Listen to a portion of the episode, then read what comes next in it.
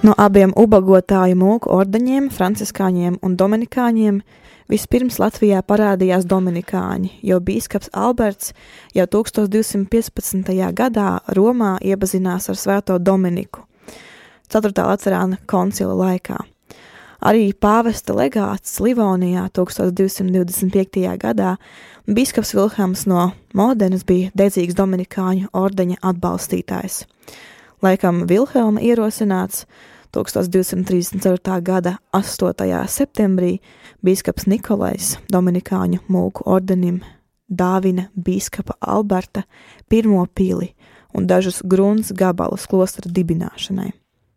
Vēlāk Vilhelms iecēla Dominikāņu ordeņa brāli Heinrihu no Samsalas Vīkas bīskapu. Dominikāņus Rīgā atbalstīja arī Rīgas tomkapituls, kam 1210. līdz 1373. gadā bija tie paši premonstriešu ordeņa statūti, kas dominikāņiem.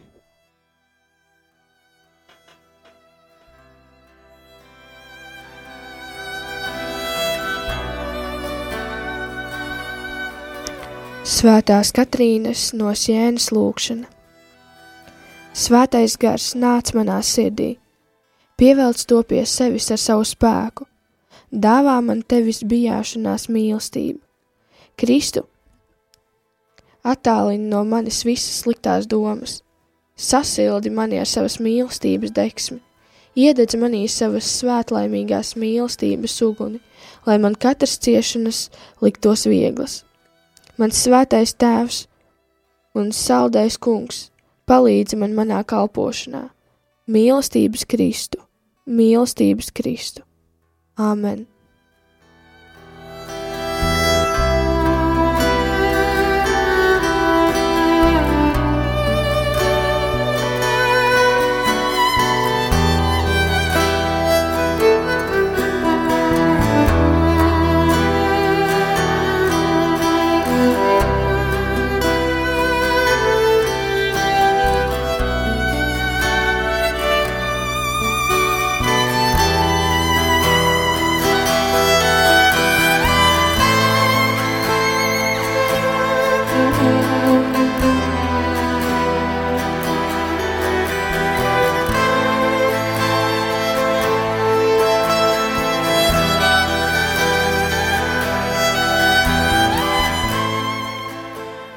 Pēc Dominikāņa klostera dibināšanas Rīgā 13. gadsimta pirmajā pusē Dominikāņi uzcēla arī savu svētā Jāņa Kristītāja baznīcu.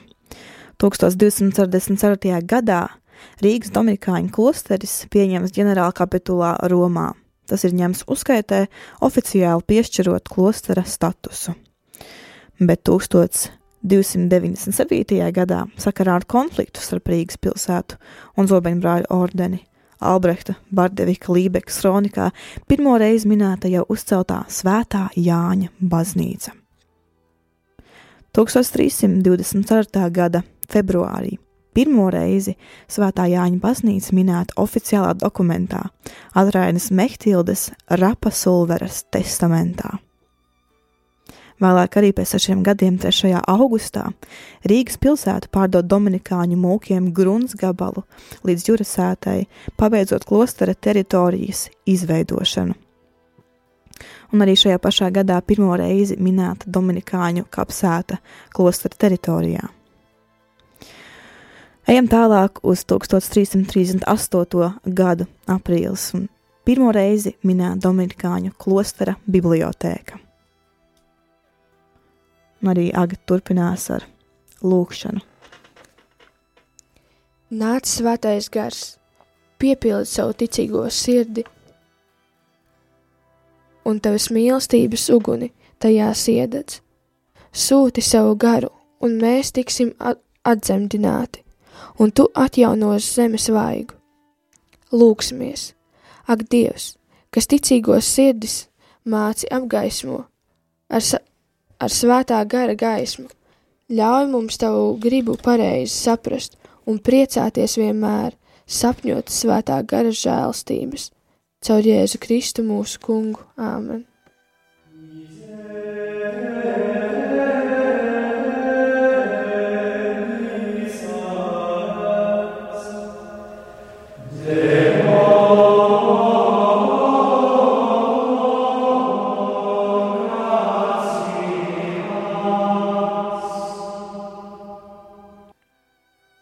Un lecot nedaudz tālāk arī gados,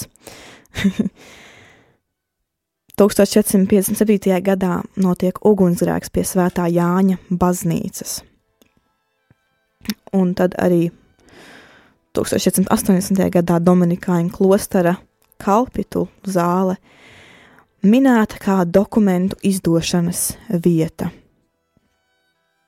1491. gada 30. marts Rīgas rātes rīkojums par nopostītās svētā Jāņa baznīcas atjaunošanu tad notiek. Un, ejot tālāk, šī gadsimta beigās un nākamā 16. gadsimta sākumā Dominikāņi ar Rīgas pilsētas atbalstu atjauno un daļēji uzceļ no jauna svētā Jāņa baznīcas draudzes telpu.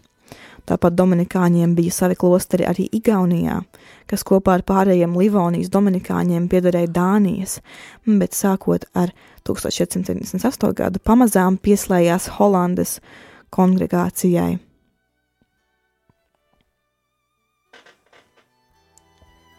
Ak, ba ak baznīcas gaisma, ak patiesības skolotāji, pacietības roze, šķīstības ziloņkauls, brīvi plūstošais gudrības ūdens ak žēlsirdības sludinātāji, sapulcini mūsu svētlaimē.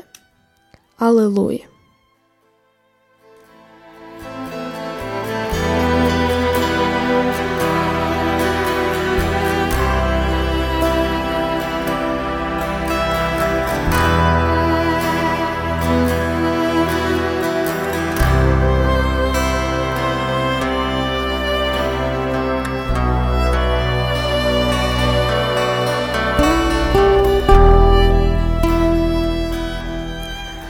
Livonijā ir sākusies reformācija, tas ir 1522. gads, precīzāk 23. oktobris šajā gadā, un arī nākamajā gadā, aprīlī, lielajā piekdienā, mūki savācās vienkopus un iespiesti atstāt klosteri. 1523. gadā līdz 1582. gadam Rīgas rāte likvidē Dominikāņu mūku klosteri, pārņem to savā īpašumā un izmanto profāniem mērķiem. Tur bija noliktava, lopu kūts un arsenāls. Un vēl arī 1521. gadā Dominikāņu klosteri atvēra Narvā, kur paglābās no Rīgas tērbatas un Rēveles konventiem padzītie mūki. Dominikāņi vēlreiz atgriezās Latvijā 17. gadsimta beigās un apmetās pasienē, Aglonā un Rušonā. 1620. 1697. gadā mūža īpašniece Ieva Justīne Šostosviska ar Livonijas bīskapa Nikolaja Poplavska atbalstu aicināja Viļņas dominikāņus izveidot Aglonā klosteri un skolu.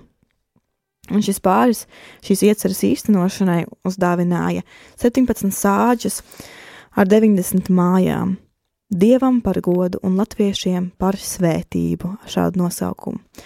1688. gadā Aglonā ieradās Viļņas Dominikāņu klostera priors tēvs Remigijs Mosakovskis, lai vienā no Latgaļu svētvietām būvētu klosteri un arī baznīcu. Dominikāņi Aglonas baznīcā novietoja diamātes gleznas atdarinājumu, kas tapis pēc trāķu dievnama oriģināla. Par to, vai tas tiesa klīst leģendas, kas apgalvo pretējo oriģināls ticis samainīts, un Aglonā atrodas nevis kopija, bet īstā glezna. Arī pašu baznīcu Aglonā veidoja pēc trāķu bazilikas parauga, un kā viena tā otra ir veltītas diamātes debesīs uzņemšanas godam. Anglonā tika izveidots arī Svētā Dominika trešais ordenis, kurā varēja iestāties gan sievietes, gan vīrieši, kas nevēlējās atteikties no laicīgās dzīves, bet ievēroja ordeņa noteikumus, nožēloja grēkus un nodevās žēlsirdības darbam.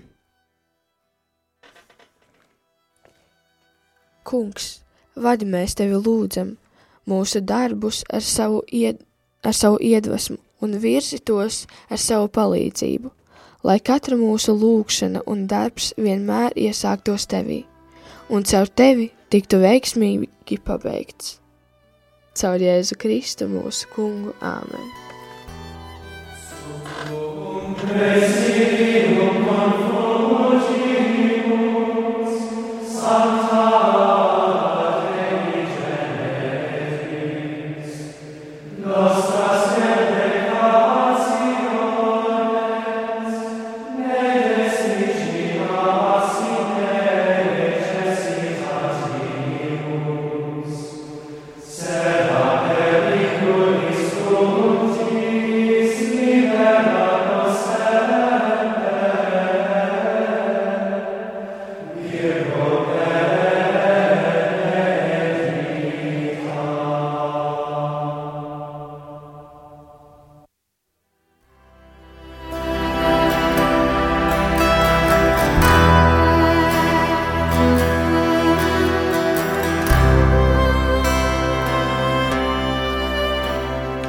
Turpinot par to, kā Dominikāņu ordeņa mūkiem gājis mūsu Latvijas vēsturē, kad 1699. gadā celtā vienkāršā koka baznīca gāja bo bojā.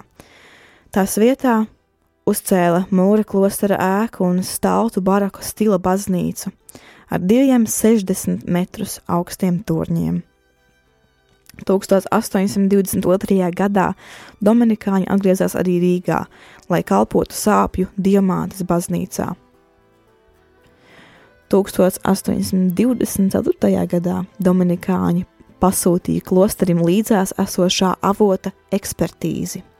Tā kā Pēterburgas medicīnas akadēmijā veiktās analīzes apliecināja, ka sērvota ūdens var kalpot medicīniskiem nolūkiem, ātri tika uzbūvēta vienkārša slimnīca ar desmit vietām.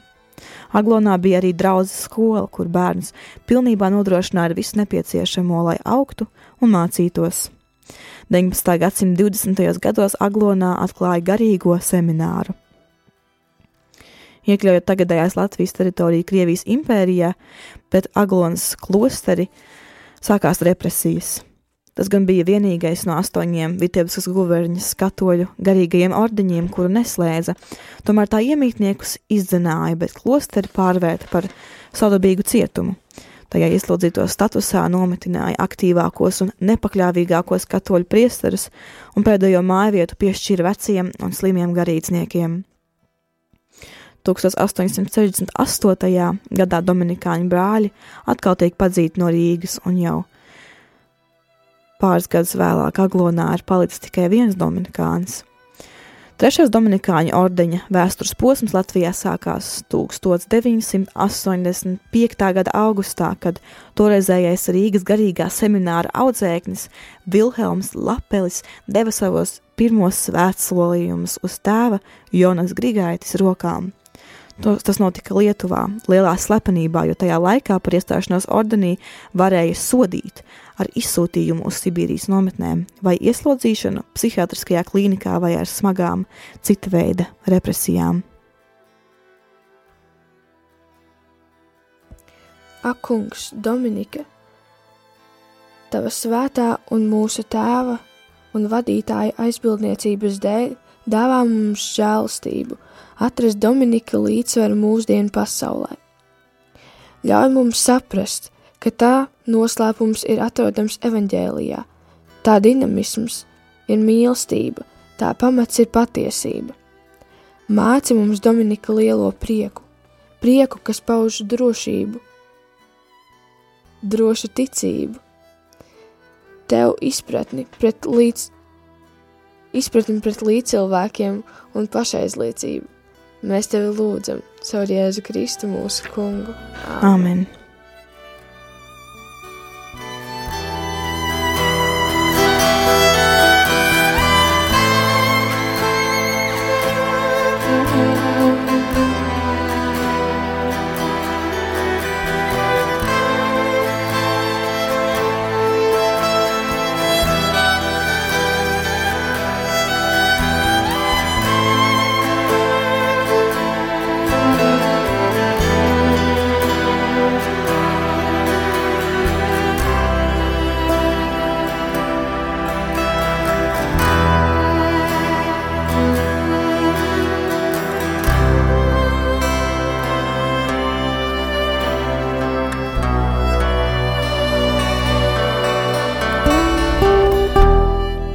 Ir viena minūte pāri pieciem no rīta. Tagad, laikam, tiešām var teikt, ka ir rīts. Labrīt! Mēs turpinām ar īsu ieskatu Dominikāņu ģimenē Latvijā. Par Dominikāņu ģimenes iesākumu Latvijā var uzskatīt 1985. gada augustu, kad toreizējais Rīgas garīgā semināra audzēknis Vilhams Lapelis deva savus pirmos svētsolījumus. 90. gada 9. maijā tāpat slepenībā ordenī iestājās priesteris Jānis Aglonietis. Ap šo pašu laiku iestājās arī Vilhelma Lapeļa brālis Vladislavs Lapelis un Pēters Aglonietis un Juris Ukins, kuri bija Rīgas garīgā semināra audzēkņi. Diemžēl gan Pēteris, gan Juris ir izstājušies no ordeņa. Pirmā Dominikāņa apmešanās un darba vieta bija Kurzemes reģionā Talsu draudzē kur pirmā Dominikāņa apmešanās un, un darba vietā kalpoja kā prāvests Vilhelms Lapelis. 1992. gada 13. septembrī Latvijā ieradās Artūrs Modzilevskis, kurš ļoti īsā laikā apguva latviešu valodu un sāka palīdzēt draudzē.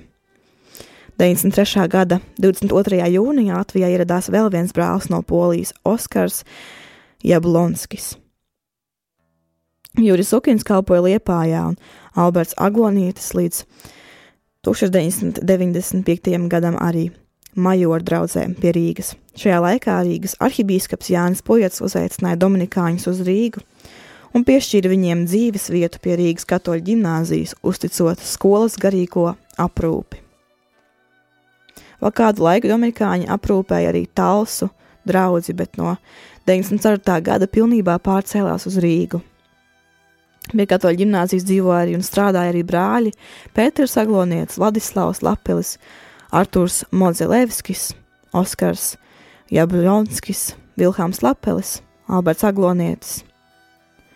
Un tika nozīmēts par Dominikāņu ordeņa Latvijas, Lietuvas un Baltkrievijas ģenerālā vikarietāra ģenerāla vikārs Vilhāms Lapelis. Tāpēc daudz laika pavadīja ārpus Rīgas un visbiežāk Viļņā. Par laiku Rīgas katoļu ģimnāzijā būtu jāraksta atsevišķs raksts. Šajā laikā bija milzīga ticīgās tautas aktivitāte, jo aktīvs brāļu apstulāts daudz aicinājumu uz konsekrētu dzīvi, gan uz priesterību, gan uz māsu klosteriem. Katru darba dienu ģimnāzijā bija svētā mise no rīta, un no rīta bija skolas un vakarā konventa. Abās pilna baznīca cilvēku, pirms vakara misas rožu kronis, pēc tam dziedāts vespers kopā ar draugu, ar pilnu dominikāņu liturģijas ievērošanu.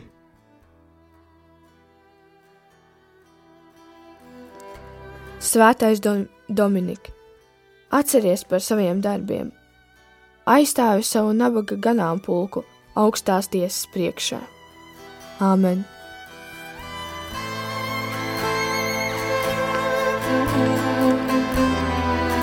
Rīgas katoļu ģimnāzijā arī katru vakaru pēc vesperēm bija tematiski pasākumi, kurus vadīja brāļi. Svētdienās bija četras svētās mises. Gan armijai, gan ģimenēm, draudzes mises un jauniešiem, un arī visās bija pilna baznīca ar cilvēkiem. 98. gadā līdz 2000. gadam Liepājā pēc bīskapa ārvalda Andreja Brumaņa uzaicinājuma Vilhams Lapelis, Artūrs Manzelevskis un Pēters Aglonietis nodibina Dominikāņu klosteri, organizē svētā Dominika klostera celtniecību. Šajā laikā Vilhams Lapelis ir diecēs ģenerālvikārs, dekāns, liepājas un apkārtējo draugu prāvests. Kopā ar Vladislavu Lapeli viņi vadīja misiju nedēļas Bauskā, Kuldīgā, Talsos, Jēlgavā, Jēkapilī, Ilūkstē, Saldū un Kalupē. Bija Katehētikas institūta un Rīgas garīgā semināra mācību spēks. 2000. gada 25. martā Vilhelms Lapelis tika konsekrēts par Liepājas koadjutoru bīskapu. Ar 98. gada septembri Alberts, Oskars un Augustīns tiek nozīmēti strādāt Rīgas svētā Jāzepa draudzē un 98. gadā Augustīns, bet 2000. gadā Oskars pārceļas uz Liepājas klosteri, un Alberts sāk kalpojumu Salaspils draudzē netālu no Rīgas.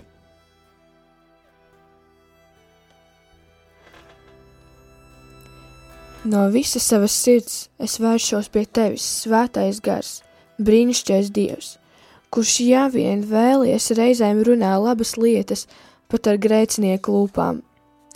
Grēcinieks, kāds esmu, es esmu tavs kalps, un tagad, kad tu esi mani aicinājis savā darbā, es krustā sistā, sistā Kristus žēlstību, viņa mātes Marijas lūgšanām un svētā Dominika dzīvi un darbiem žēlīgi dāvā šim darbam labu, labus augļus caur mani, manu līdzcilvēku labum, labumam un tavam godam.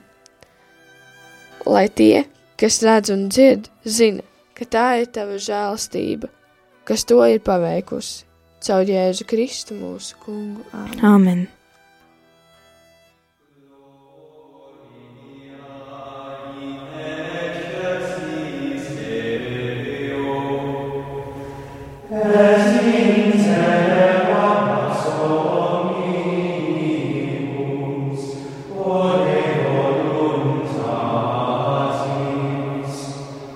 Āmen.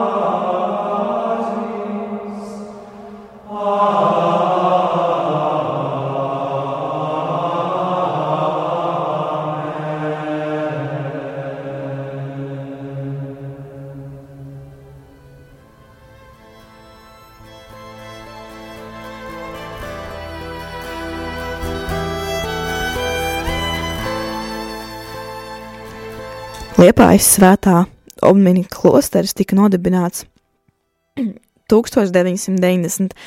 gada 28. novembrī, reģistrējot to Latvijas Republikas Tieslietu ministrijā. Tā celtniecība Jālgavas ielā 17 tika uzsākta 97. gadā, bet celtne pabeigta un atklāta 98. gada lieldienās. Pie klostera 2003. gadā pēc arhitekta A. Kokina projekta sākās baznīcas celtniecības darbi. Būvdarbus veica uz kādreizējās publiskās pirts pamatiem, tos paplašinot un nostiprinot. Vienlaicīgi sāka veidoties arī draudze. Sākotnēji 97. gadā dievkalpojumi noritēja pagaidu kapelā. Vēlāk, uzbūvējot klosteri, draudze sāka izmantot klostera kapelu. Dievnama celtniecību atbalstījuši Vācijas katoļu palīdzības fondi un privātie ziedotāji. Baznīca tika pabeigta 2007. gadā, un 10. jūnijā tā tika iesvētīta, ko veica Liepājas diecēzes bīskaps Vilhelms Lapelis, kurš bija pirmais Dominikāņu klostera priekšnieks Latvijā, kura vadībā tika uzsākta klostera un baznīcas celtniecība. Dievnamas sienas 12 vietās, simbolizējot 12 apstuļus, iesvētīja klātesošie priesteri un viesi Dominikāņu ģenerāla maģistra vietnieks Dominiks Renoārs, Dominikāņu asistents Vidus Eiropai un Austrum Eiropai Raimons Klepanets un Dominikāņu ģenerāla vikārs Baltijas valstīs Jaceks Šprenglevskis. Pašlaik liepais klosterī kā priors un prāvests kalpo Oskars Jablīnskis kā Austrālijas palīgs, kalpo Jaceks Špreglevskis.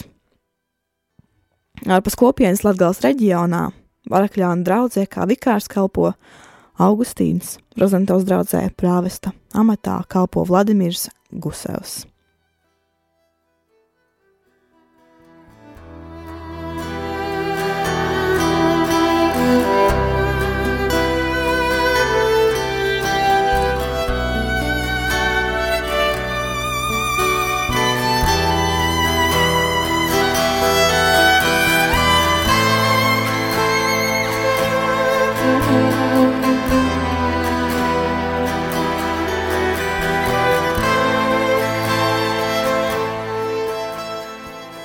Šobrīd par dominikāņu lajiem tiek uzskatīti apmēram 14 cilvēki no Rīgas, aizkrauklis, skrīveriem un Latgales reģiona, kur ir apvienoti Rīgas kopienā ar savu prezidentu, un padomi tiek reiz mēnesī uz lūkšanu dienu Rīgā, Betānijas dominikāņu māsu klosterī.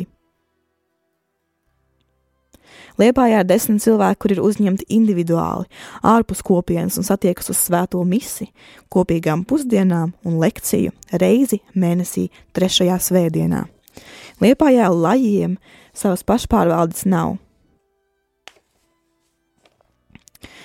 Īpašā veidā notiek arī kalpošana svētā Mārtiņa mājā. Liepājā Lāča plēša ielā 49 klosterim pieder divstāvu māja. Tajā tiek dots patvērums sievietēm, grūtniecēm, kurām nebija kur palikt sakarā nelabvēlīgiem apstākļiem ģimenē.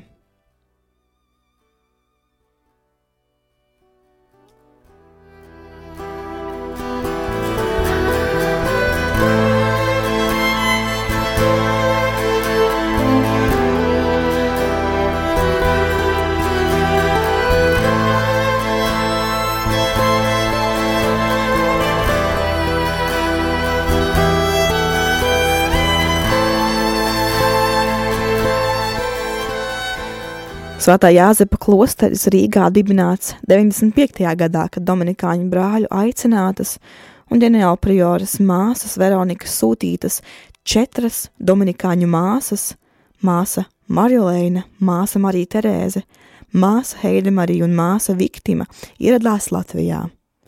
2001. gadā kongregācijai pievienojās pirmās latviešu māsas, dodot solījumus dieva un cilvēku priekšā.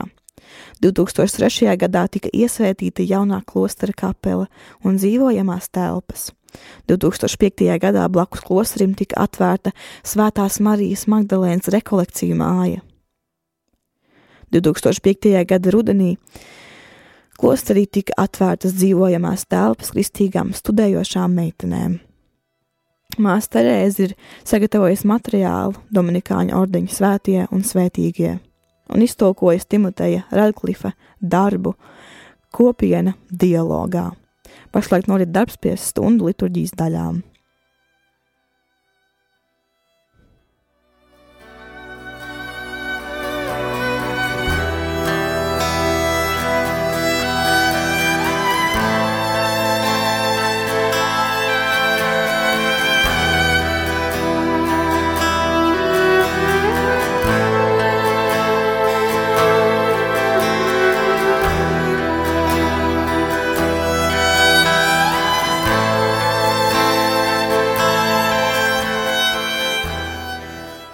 Pieejama neliela viesistaba sievietēm krīzes situācijā un pārdomu laikiem pirms svarīgiem dzīves notikumiem, laulībām, aicinājumu izšķiršanai, studiju nozares izvēlei un citām.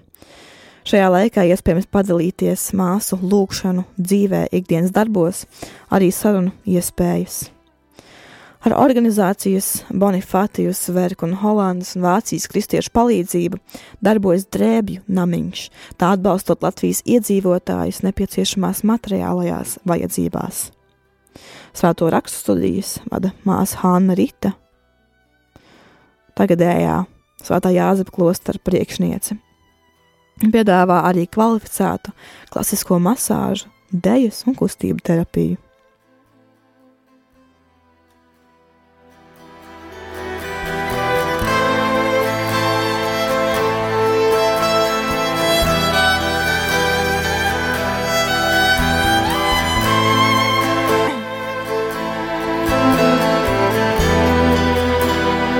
No 2000, no 2000. gada 11. augusta Jēzus un Marijas Dominikāņu māsas misionāris darbojas Latvijā, Liepājas svētās trīsvienības klosterī, bet no 2005. gada 27. augusta Kuldīgā sāpju diamātas klosterī.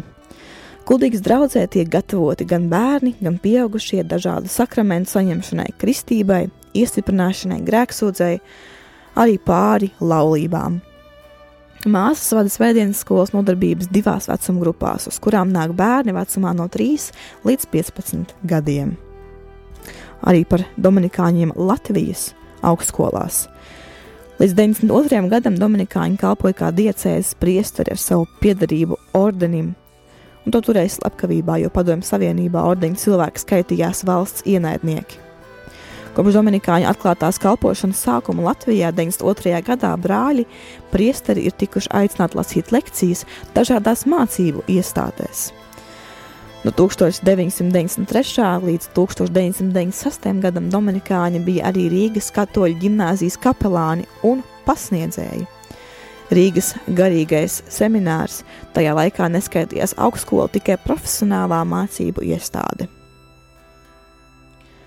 un Katehētikas institūts toreiz vēl nebija akreditēts valsts priekšā un bija pirmā mācību iestāde Latvijā katoļu lajiem pēc otrā pasaules kara.